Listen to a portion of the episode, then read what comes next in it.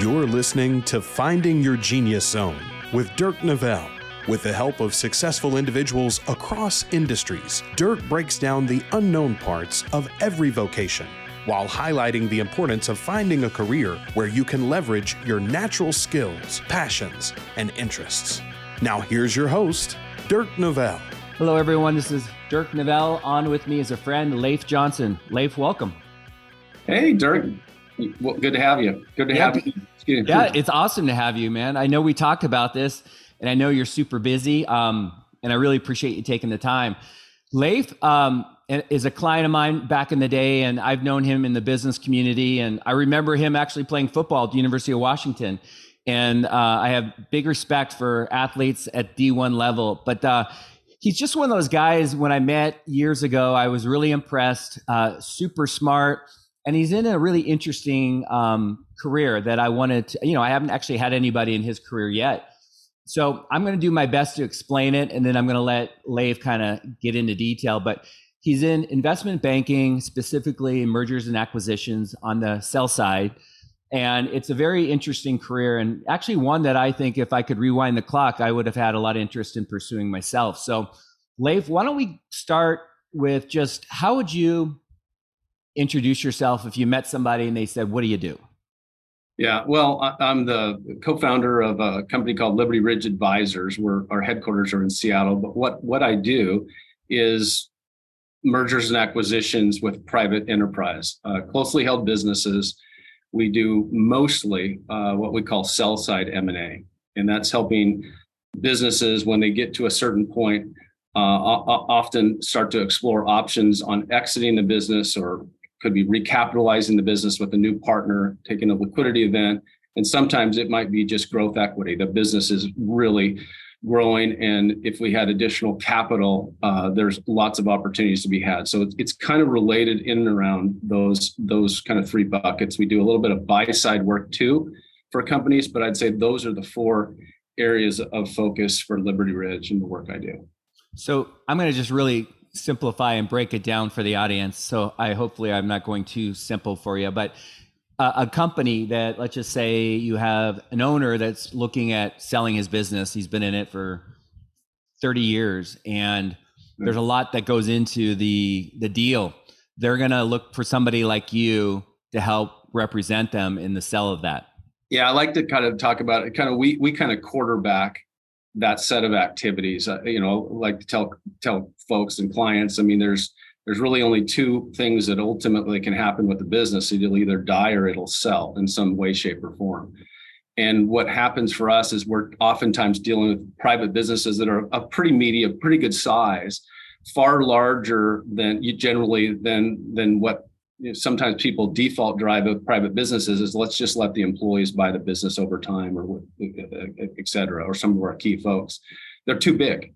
They're too big. And so you get to a point where you don't know exactly how to do it. And you're and, and they're also notable businesses that are getting approached by strategics and private equity on a very regular basis to be acquired or to be purchased. And so it gets to be a rather confusing and difficult time to kind of understand what are the best ways to approach this. And of course, there's confidentiality that kind of hovers over the whole thing.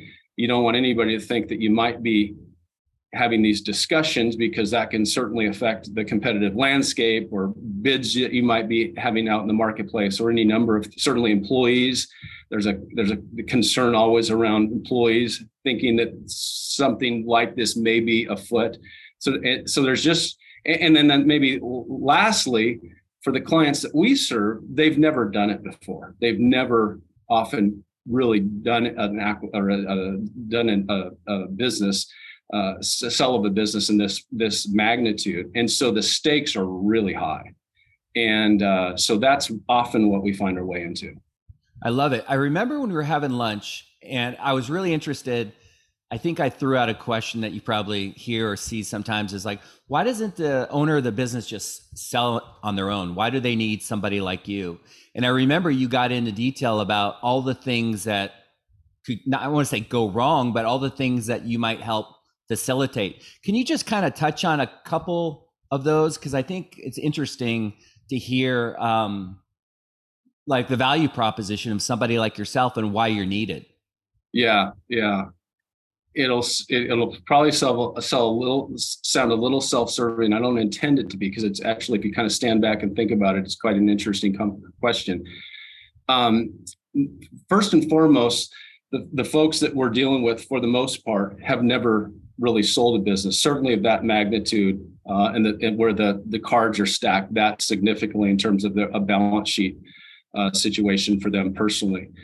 And I will say this: most transactions, and this is just shirt tail research. I can't definitively pin my pin it, pin it on this, but I think this is accurate. Most transactions do happen without an investment banker, uh, unfortunately, from our view they get approached and you get a term sheet and you send it to your lawyer and before long you're start you're kind of halfway into this deal and you're kind of waiting to see if it will actually trans trans transpire um, what what we like to do is get in front of that and tell tell our clients, hey, you get one shot to do this one time.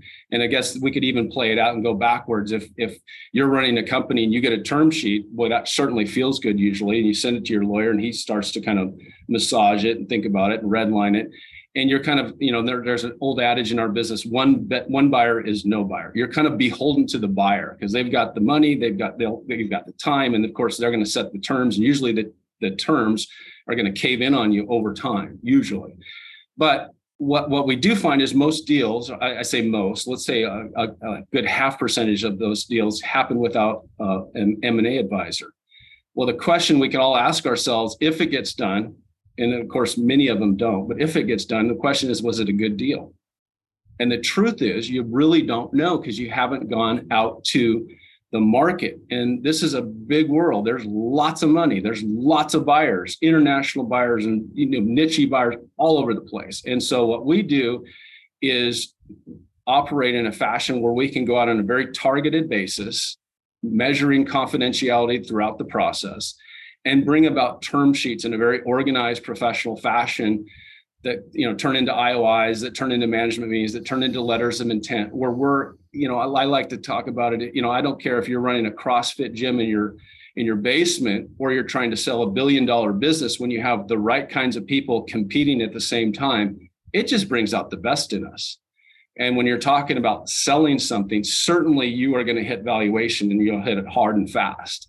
But you also are going to start to deal with culture and the, the fit and management philosophies and vision and you know, lots of elements that are more legacy cultural re- related than maybe just money but it ha- it happens to all of them. And when we when we go out we're able to kind of organize and run that gauntlet with our client minimizing the distraction for them because it's a very distracting difficult process both you know the activity wise and emotionally where we can kind of minimize that and as well make sure that we're talking to the right people at the right time to because go back to where we started you generally get one shot to do this you just want to maximize your valuation you want to maximize the options that's what we're like yeah i mean i i know i i would never compare but like selling a high end home you know, just to the first person that came and said, I want to buy it. I mean, not a, I don't think a smart way to go about it. Um, and I know that's a different world, different career. You know, what comes up right now is I'm thinking about, you know, I mean, I have family that has a business that's five generations and he's very emotionally involved, right? It's, it's part of his identity. It's his yeah. baby. You're, you're also dealing with, you know, people's babies, right? I mean, this is a very heavy emotional process, um, I would assume that you get pretty close with your clients during this time. Yeah, it, it's a very emotional process often because um, we deal deal with a lot of founder led family businesses, partnerships. These people have birthed these businesses and grown them to something that's a substantial basis, and those relationships and your self esteem gets starts to get wrapped very tightly around that business. And when you start to think about selling it, it's in a very, very strong emotional experience. And, and of course, just selling uh, a business is difficult. It's a very difficult undertaking that'll have it'll that'll feel a little bit like a roller coaster emotionally. So there's going to be top uh, ups and downs throughout the process, just intuitively through, as you go through that. But then you you wrap up the emotion that people experience with this idea of pos- possibly selling a business that they own. I, I, I like to say, you know, clients that we often work with care more about their business than their own children in many cases but it sounds kind of weird to say that so no one really says it but they feel it. They feel it or it's real doggone close let's say. So it's a, it's a very emotional experience. Yeah and also i mean let's just say you uh, sell medical equipment and you're really good at it. It doesn't mean you're really good at selling a business. It's a different skill set that you know it might be a very intelligent ceo or owner or founder but it's not like they've done this before. And then, like you said, one shot to get it right. Uh, I see the value for sure. Um, how long, Leif, have you been kind of in this world? Let's see. I think I've been here for in M and A for the past fifteen years or so. Yeah. Okay. And so, two questions. You can kind of hit one first or second, whatever. But how long do you think it takes, like typically, to get good and fluent, incredible? In the business? I mean, how long did it take you? And I guess the a similar question is what was the hardest part about getting good in the business? Yeah, good good question. Um, well, you're always learning. I mean, even even even today, and, and I love that part about the business. It's kind of evergreen. You're always learning, growing, and developing, um, or you should be. Uh, but I think certainly that those first three years were choppy and awkward um, you know you, you know you just aren't quite in your groove yet. You're you're you know you're still learning at a at a, a very aggressive pace. So you're still kind of going through the the learning the, the, the ropes of the business and uh, you know creating value of course you want to throughout but the first three years i felt kind of kind of awkward. Yeah. Yeah. And so then what makes i mean i don't mean to put you on the spot but i will. I uh what makes you good? Like, what are the skill sets? I, am sure there's different flavors and ways to do. You have competitors, friends that maybe are a little different or unique. What would you say the two or three characteristics that you think are really important? So, if somebody's kind of interested in doing what you do and they're kind of looking in the mirror and thinking, do I have these qualities or these traits? What would you say the ones that you have have served you? Or you could answer it in a way of people that you've seen come into the business do really well because of X, Y, and Z? Yeah. Um, well, well, I had I had a I had a background in history. Maybe we'll get into later. That I think, frankly, served me very well. So I think, and, and there's all kinds of ways to do um, surveys and studies where you get self reflection. Uh, you know, one of my my greatest strength is influence. I have I have a good, strong ability to influence people, and I, I think I have a you know perhaps a presence and a way to organize my thoughts and speak to people that resonates. And you know that's you know kind of an affirmation that i've used for for decades. You know people listen to me when i speak because i've got something of value to say. And when you say that from your core and it's not just made up but it's kind of who you are you know and you're and you're saying something of value you you you can influence. And and people are at a particularly important time of kind of a vulnerable time and looking for someone that knows what in the world they're doing how to do it and providing and a willingness to support them and care for them and, and, and give the guidance necessary guidance to do that. I think that has has played well for me. We also end up in in in in you know pitches and presenting ourselves in you know along with and against competitors. Um, I, you know i think again some of my background in presenting and being around leadership teams has has played well there.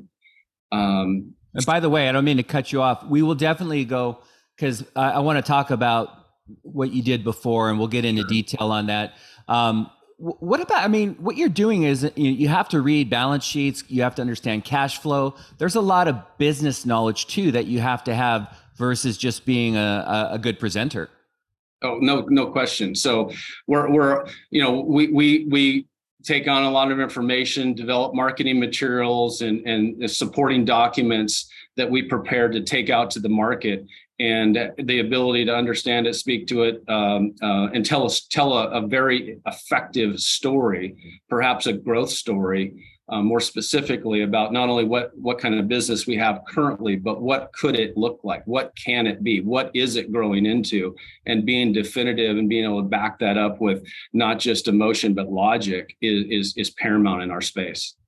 So, like, if you're on vacation, are you the kind of guy that will read a Wall Street Journal, that you just want to read about business, economics. Is that naturally something that you gravitate to- towards? I, I love it. Yeah, I do. I do like that a lot.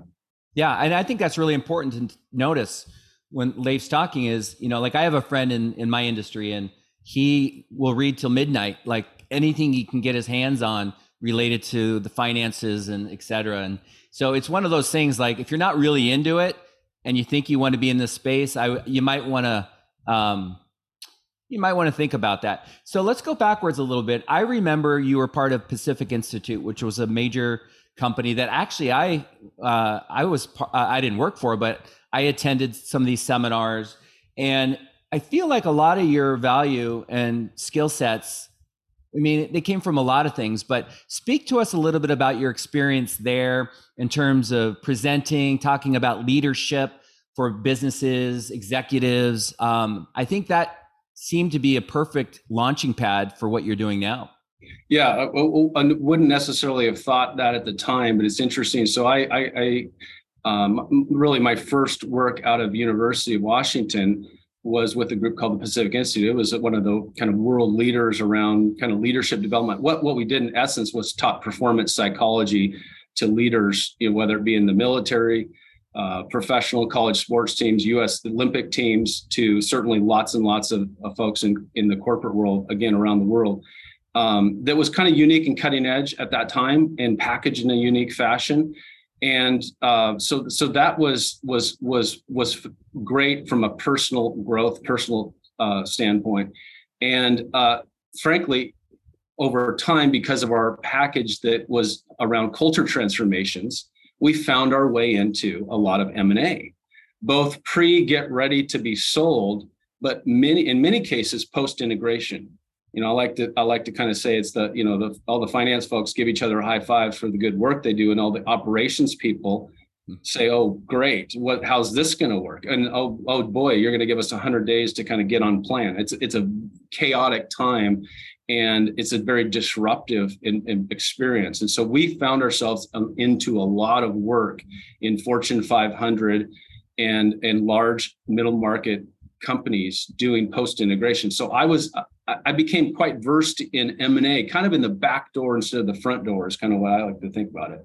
And saw what does this actually look like in the aftermath, which was was was very healthy. And of course, the experience I had with Pacific Institute, you know, t- working with in, in uh, leadership teams and executive teams and in boardrooms on a really on a weekly basis uh, was profound because not only are you having to grow, but boy, you learn a ton being around a lot of you know smart and interesting people. Right. Uh, my memory was I was in a bigger room with a lot of diverse people. So are you saying there you you would also take part and maybe your group would go in and, and work with a specific company's management group? Yes. Okay. We go work with specific leadership teams initially and oftentimes scale out a, a consulting project for the company. And I'm just curious, like I remember the presenters, you get up there and you have to be confident. Like was that a natural thing for you or did that take a while to cultivate? Well both both. I mean i think i had kind of the, the goods to deliver that but it's like anything it's it's it's it's not quite assimilated until you know time there's nothing that quite quite quite beats time and experience to kind of you know find your get find your way into your comfort zone. So it was a little bit of both but you know I, I, think public speaking or any kind of speaking in front of people terrifies most people. And i don't think anyone's really immune to that. You kind of grow through it as you as you're around it and involved in and doing it more often. So i would say a little bit of both. I i think i had some some things that were helpful in that space but i also was having to grow like crazy. You said something earlier about you know when you one of your skill sets as far as talking and people listen, you have something to say, they feel it. You know, when what came up for me is like you're just very authentic, right? And I feel like that's really important. Like it, I don't know how effective you'd be selling Slurpees and paper clips because you're probably not really into that. But like you were really into the curriculum and content at the Pacific Institute, and you're obviously really into what you do now. And I think that's something that's important to point out that you know if you're kind of not into it and you're good at it, it's only going to take you so far. But just getting to know you over the years, I can tell like it's genuine and authentic for sure. Yeah, I, I, I mean, I, I love it. I feel, I feel it's a, it's a great honor, really.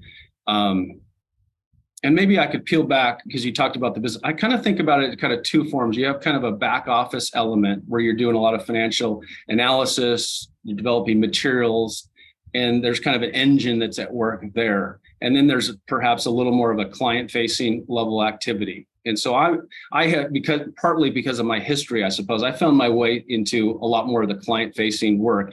They're both important, equally important. Oftentimes, as you're starting in the business, obviously you're gonna you'd be starting in as an analyst and developing the backbone of, of the, the business elements that are going to be so necessary. I I, I kind of went skip that a little bit given my work history and past history uh, but back to your question i feel a huge obligation and opportunity to serve clients. We it's it and I love business people. Love love love business people, entrepreneurs, people that took risks, people that are making it happen. And I, I just feel honored to be in that space. And I feel for them to you know spend oftentimes not only years but maybe decades building up these substantial businesses and getting to a point where you have to start to think about exit strategies and being able to not only work with them but be you know kind of aligned with them be a partner with them in this season of our life and walk them through that process and do so in an effective fashion that gets them to higher ground and gets an outcome that everybody's not only satisfied but hopefully ecstatic with. And if we of course we, we are talking about big time dollars in terms of liquidity events and when we do our job right, of course, we intend to do that all the time. We should change people's lives, uh, financial lives, and not only, frankly, because the because of the size businesses we're dealing with, not just their lives, but really the family tree should pivot and change as a result of it. And I feel tremendously uh, excited about the fact that we get to tr- be transformative we really get to touch people in a unique fashion that when we show up and do our job right, everything should change. Matter of fact, life should not be ever be quite the same. And, and in a good fashion. It's going to be a different way, but a better fashion, a good fashion, and an, and the ability for these families to seize the opportunity that maybe even their grandfathers embarked upon. Uh, and then they, now they have the opportunity to, to do it a little bit differently going forward with the liquidity event, but then they could perhaps put seed money and help their kids grow their enterprise and do all kinds of philanthropic things. And who knows what they're going to do, but enjoy the fruits of their labor for sure. So, question is coming up right now. So, it can take, I mean, correct me if I'm wrong, it can take six months, a year, two years developing the relationship and then the process, um, term sheets, going through the process. Is that is it typically you you have one relationship with the client and when you're done i mean is it often that you work with them again? Or is it kind of a one time thing? I'm sure that you're very good at what you do. They refer you off to other business owners but do you get to work with the same client typically more than once or is it a one shot deal? It, it, most of the time in kind of you know again the space that we call middle market uh, sell side m&a it, it's one time. Um, and, and, and but we do have serial entrepreneurs and there are folks that we've sold businesses they of course they can't help themselves so they start new businesses or already have a hand in one and we've come back and, and help them sell uh, future businesses as well. We do that certainly that's that's more of a minority of the work. Most of the time it's guiding them through this this one time event and really oftentimes it's a one time event in their entire life and it takes a long time uh, there's a time to cultivate the relationship and build trust and make sure there's clarity on the outcomes that everybody is zeroed in on. Uh, there's lots of discussion around valuation and buyers and multiples and markets and you know all that. It's always kind of we're always kind of pivoting and working our way through as we through the course of those conversations. But at some point in time, you know, you plant plant the flag and say, let's go.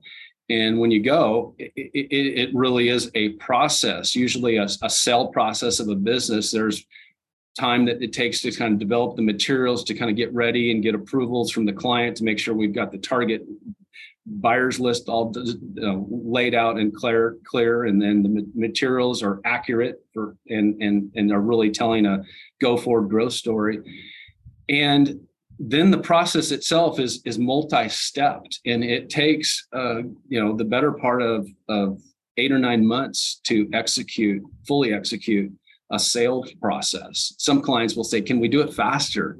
Can we just do it faster? And the answer is not really. And maybe, I mean, could you? Sure. But to get the best outcomes, it really does kind of take the process and the steps that we go through to kind of drill down and get the optimized you know buyers valuations interest level board support approvals financing all that that goes into these things to kind of make sure we can get across the goal line. So i know there's a lot of steps from a to z that are involved in doing what you do and i know they're different some are different some have similarities. Is there the question i have is is what's the hardest part about the a to z the process? Is it is it building the relationship and the trust? Uh, I mean, or is it equal? All the steps equal? But I would think there's one thing in particular that might be more difficult than others. There's always t- tension. And the tension is, you know, you got kind of two opposing sides. We've got a, a seller that wants to max out the opportunity at hand and you have just like any buyer and they don't have to be buying a company but you want to get the best value usually. You want to get the best deal. You don't want to overpay certainly for something. So so we we have buyers that want a premium let's call it and sellers that i don't know that they want bargains. We're dealing with quality quality folks that, that have lots of capital and know how to value things but they don't want to overpay. I mean, by God, we, we're not we're not in the business to overpay. So there's kind of this constant tension, and then what happens because it's it's such a long process we're kind of walking our way through a forecast that we we publish but yet now we're walking in and having to prove out. So uh, there's lots of things that can go awry that are outside factors that we have absolutely no control of.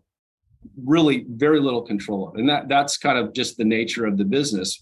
The business could go get, could have some soft months which cause buyers to hesitate uh, there could be, you know, debt financing challenges. We're experiencing more of that these days.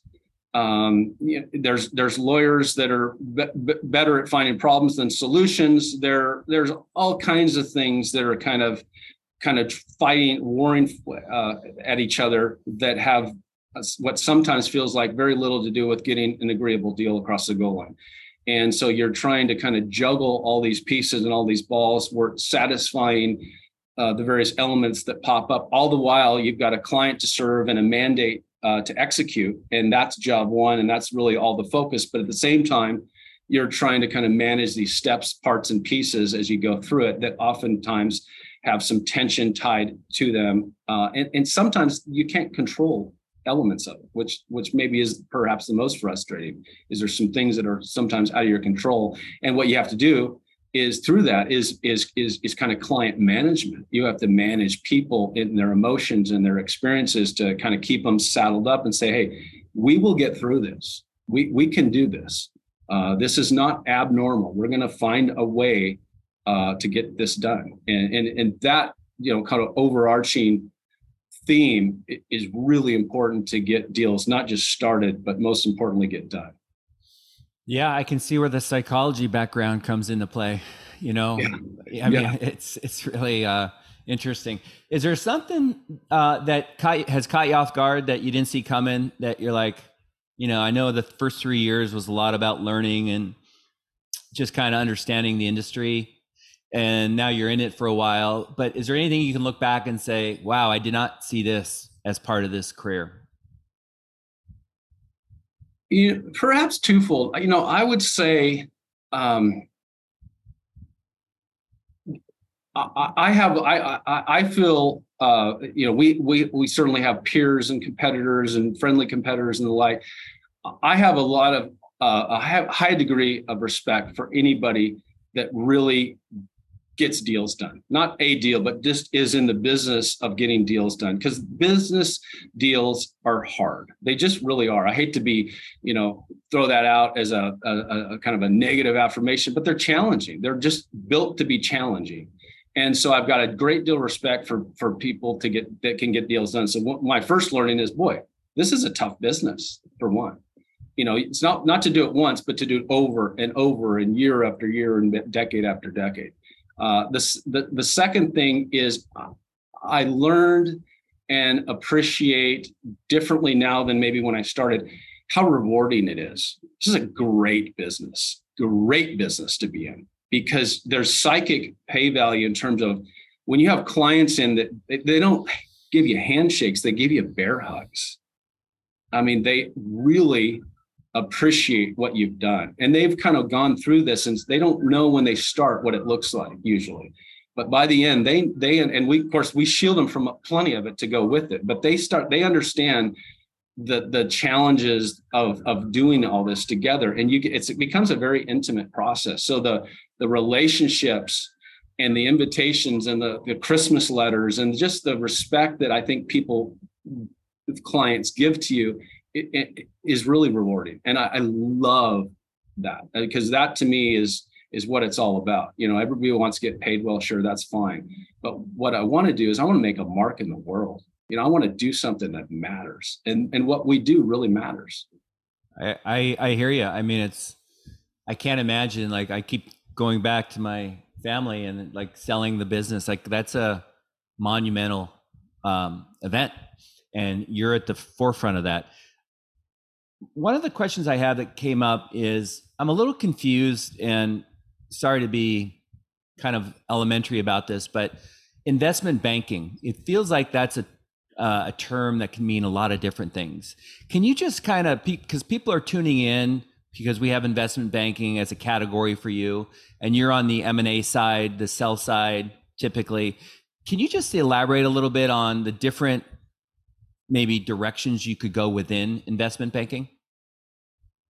Yeah, it, it's a it's a very broad category. So certainly there's you know bulge bracket firms Wall Street firms that are doing M and A, and and you know, it, it, from, we can from hedge fund and asset allocation to doing true M and A type things that are oftentimes more like financial engineering activities.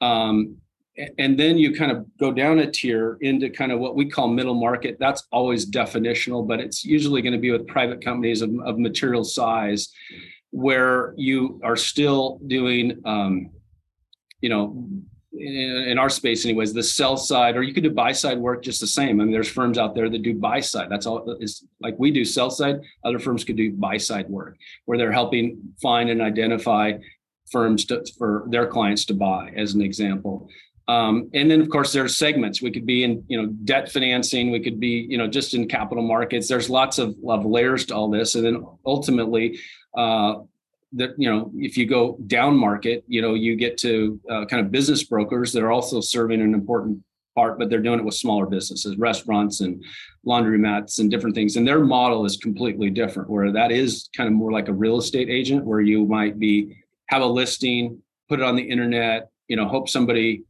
sees it. There's certainly buyers looking for businesses like that. So we play kind of in the middle of of of of, of both of that uh, zones from kind of Wall Street, you know, uh, investment banking style activities to you know brokerage type, and we're kind of in the middle, usually dealing with firms that are going to be often call it oh in our space what we like to see is probably 20 30 million dollars of revenue up to about two 200 250 is, is okay. where we find ourselves a lot of activity i appreciate that and again i don't mean to go out of bounds on these questions, but I, have always been curious about that. And then I guess the, the, other day I was listening to this really interesting podcast about raising money, you know, uh, series, you know, A, B, C, whatever, and they're talking about how it's going crazy right now in the AI world.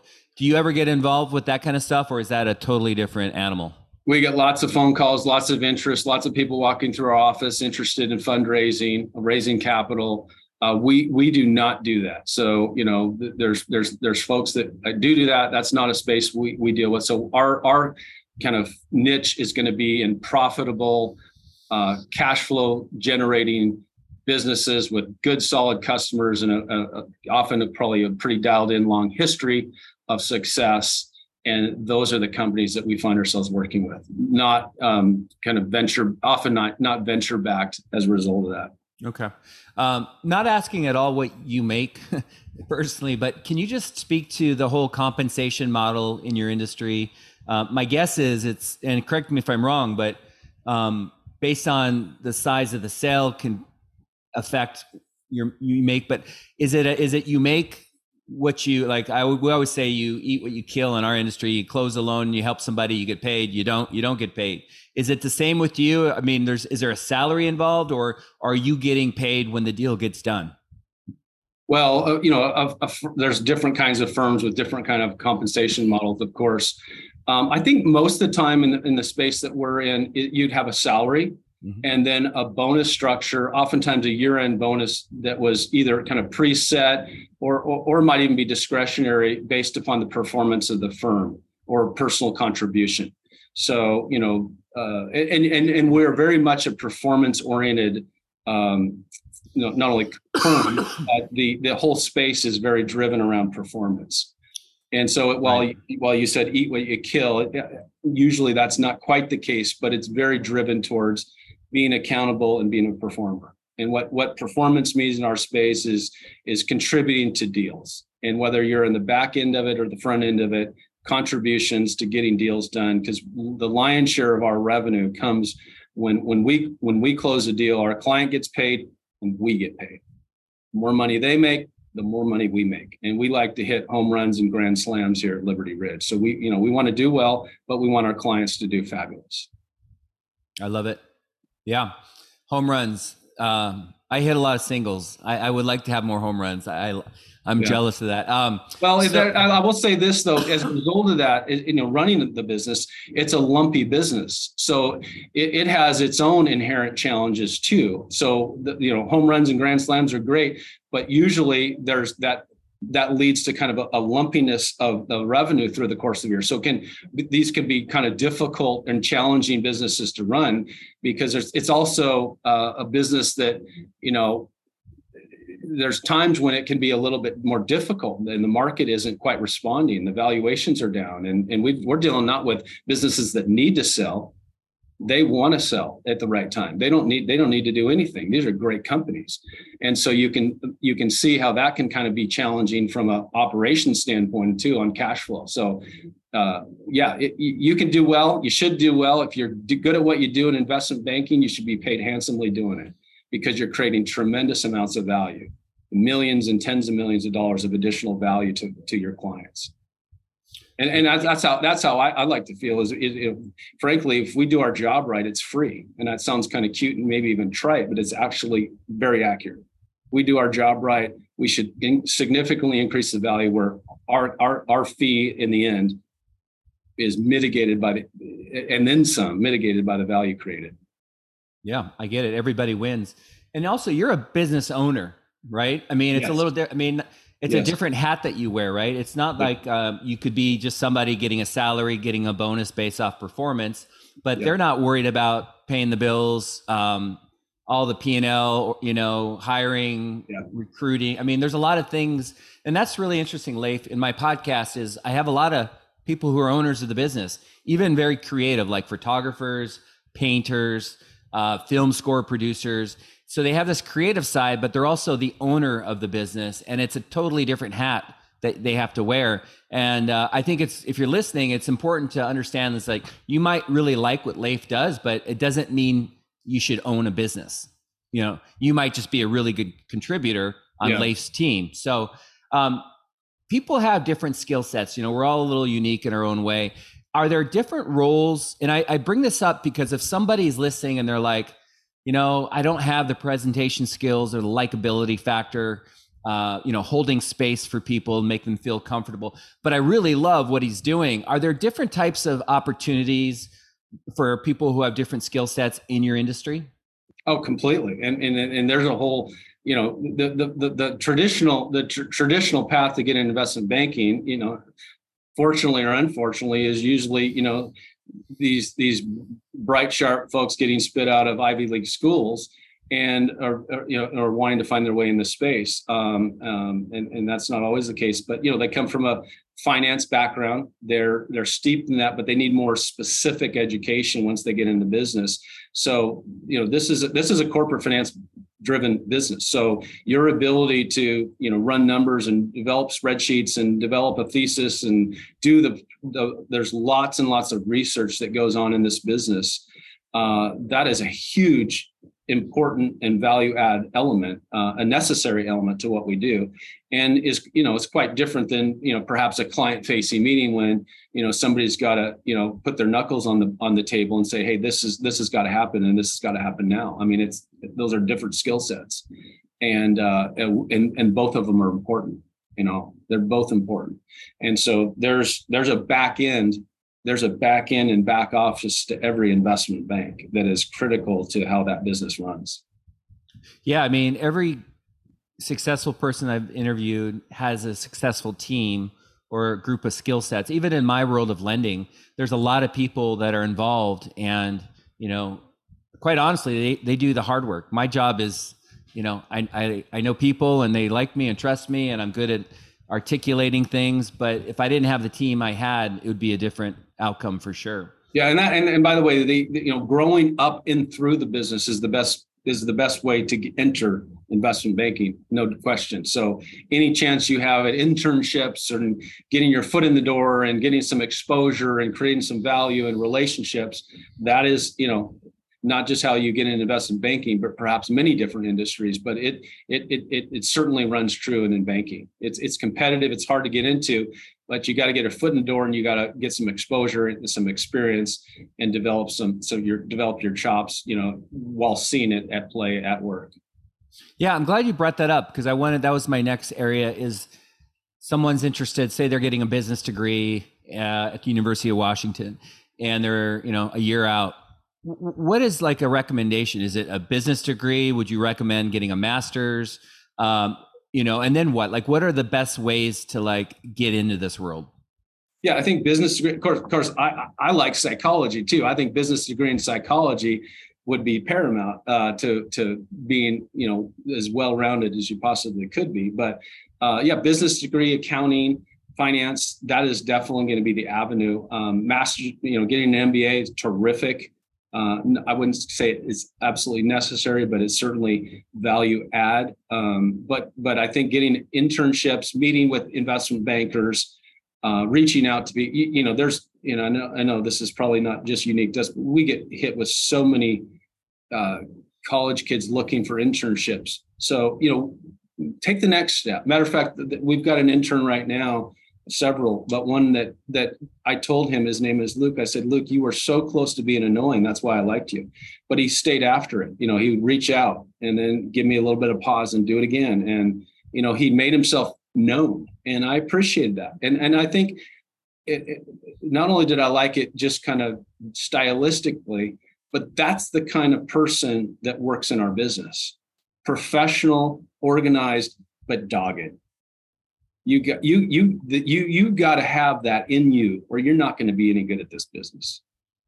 And I, yeah i love that. Yeah i mean this is the kind of stuff leif that is gold you know? This is a stuff that young adults or even if you're in your 30s or 40s this is the stuff the grit that you have to have. And i, I was kind of laughing thinking about when you were playing football at university of washington uh, during a time where you know one of the best teams in the country. I mean, I, I have to think some of what you use in your life today, you got out of you know just getting beat up, knocked around, getting back up. I mean, it all kind of blends together, doesn't it? Oh yeah, for sure. I, I mean, I think that and that's kind of become a hot topic now. Grit. Uh, Angela Duckworth's, in, in, you know, book, latest book, and others. Uh, but you know, where do you develop grit? You know grit is a difficult thing to because it, it's a muscle and it has to be you have to use it. And and usually you know again i come from a football background. It could be others but football's great because it's a gladiator sport. It's a tough sport. It's hard. It's really hard. And i like to say that i gave the university of washington blood sweat and tears. I mean they got tears. They i i, I mean I, there's points but i'm like i don't know. I don't know. It's hard or you're hurt or all kinds of stuff is going on and you develop a muscle called grit. And grit is something that if you could give to any college kid what's perhaps the most important uh, tool for you to be successful in this new era whatever that era looks like and becomes? Grit. You got grit kid you're okay. You're going to make it and uh, you know to my own kids what's the most important thing? Grit. You know sure you need to be smart sure you need relationships sure you need all this stuff but give me grit and we we're halfway home. I love it. I i mean i don't know who it was maybe it's the same gal you referenced in the book but they did a study about what is the one thing that separates the most successful people from others. And it wasn't intelligence it wasn't you know, where they were born or what college they went to. It was grit. And I, you know, I'm just thinking about all the times in my life that maybe weren't going perfect. And I'm struggling right now in the in my industry. It's tough, but I always fall back on grit and uh, it's always gotten to me where I need to go.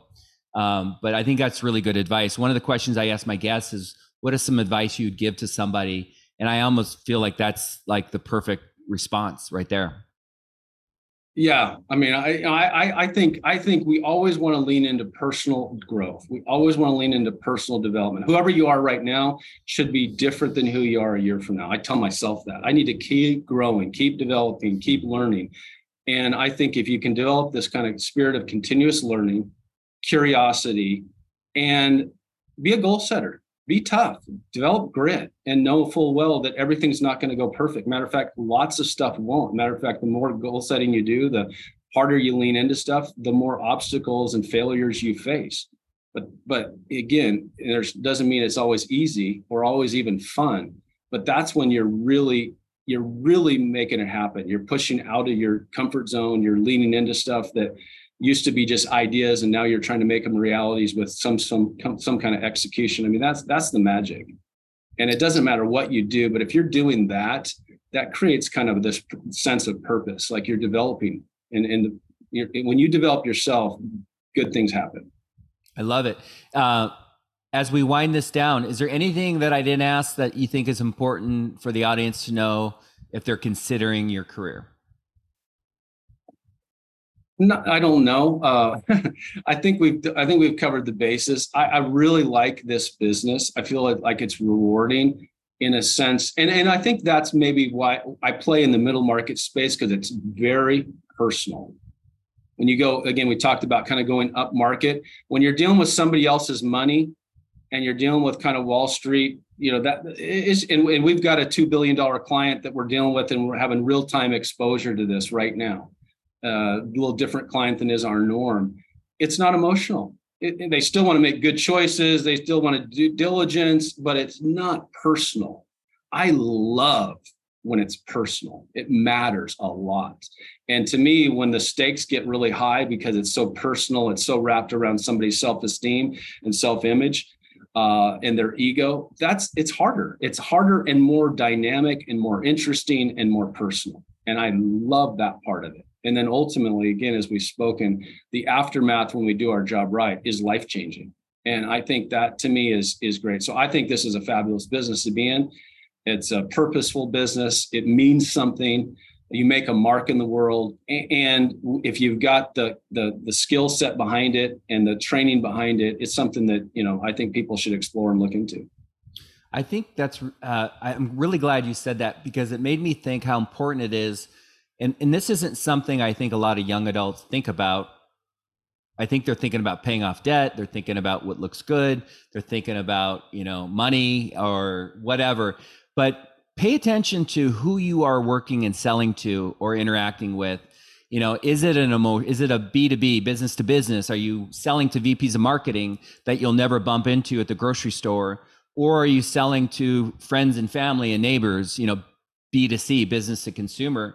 And what Leif's talking about really is making me realize is like understanding, okay, you are in investment banking in M&A on the sell side, but understand your your audience or your your demographic or your client base and is it a is it a black and white, you know, unemotional sale or is it a you know, I mean, I think that's really important because you could actually lay, work for a company that's not selling to mid size and where the emotional isn't there. And you may not have the same authenticity uh, and genuine excitement in that career correct?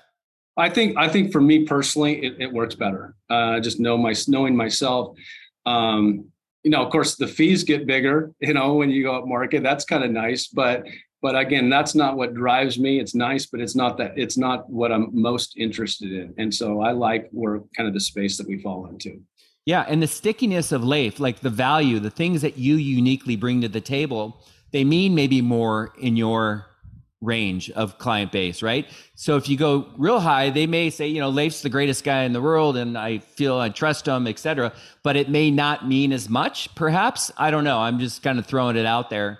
Um, last question I ask everybody this. Let's just say investment banking is off the table. Uh, you can't go back and do the Pacific Institute, nothing like that. Is there a dream job? Like just, and I ask this because it's always interesting for the audience to kind of get a different flavor of my guests. And, and a lot of times people say, well, I'm doing it. So that's not an option. But what is like a, a dream job? If you could do anything, you're still young. Um, I know you're really happy and content, but is there something that you think about? Well, I haven't thought a lot about it for those very reasons. Um, I would be a business owner. I'm definitely be a business owner. I, I, have found that you know that is kind of my zone of uh, genius, I suppose. Just as I'm reading the, your uh, uh, wall mount behind you, is is I, I like to I like to invent my future. I, I I'm I like that. I, I'm perfectly comfortable betting on myself. I would rather do that. And so yeah, I found my way it. into business. I, I wasn't sure if it was like football coach with your football background. Oh, I'd love to be a football coach. So let's put a whistle around my neck. That'd be good living. I, you know, being a teacher and a football coach, that I'll tell, I'd take that. I'd take that for sure too. I love it. I could see you being, eh, and it, you know, you're young and who knows? Uh, I think you're, you're in, uh, I'm trying to think Seattle, but there's a lot of good high school teams around here that could use a coach like you. Um, I just actually had a podcast the other day with the head coach of PLU. Oh yeah, and sure. it was really good guy, and he just brought on Hillary Butler on yep, his staff. I'm, I'm, aware of that. That's that's terrific. I, I, saw Hillary not too long ago. He's thrilled and excited to be on on the staff. Yeah, I bet. Hey, Leif, you're awesome. I really appreciate your time. Uh, I think you threw out a lot of really good information. Uh, tell us again the your company name one more time. Yeah, company name is Liberty Ridge Advisors. All right, cool. Leif, have a good day and thank you. Yep. Thanks, Dirk. All right.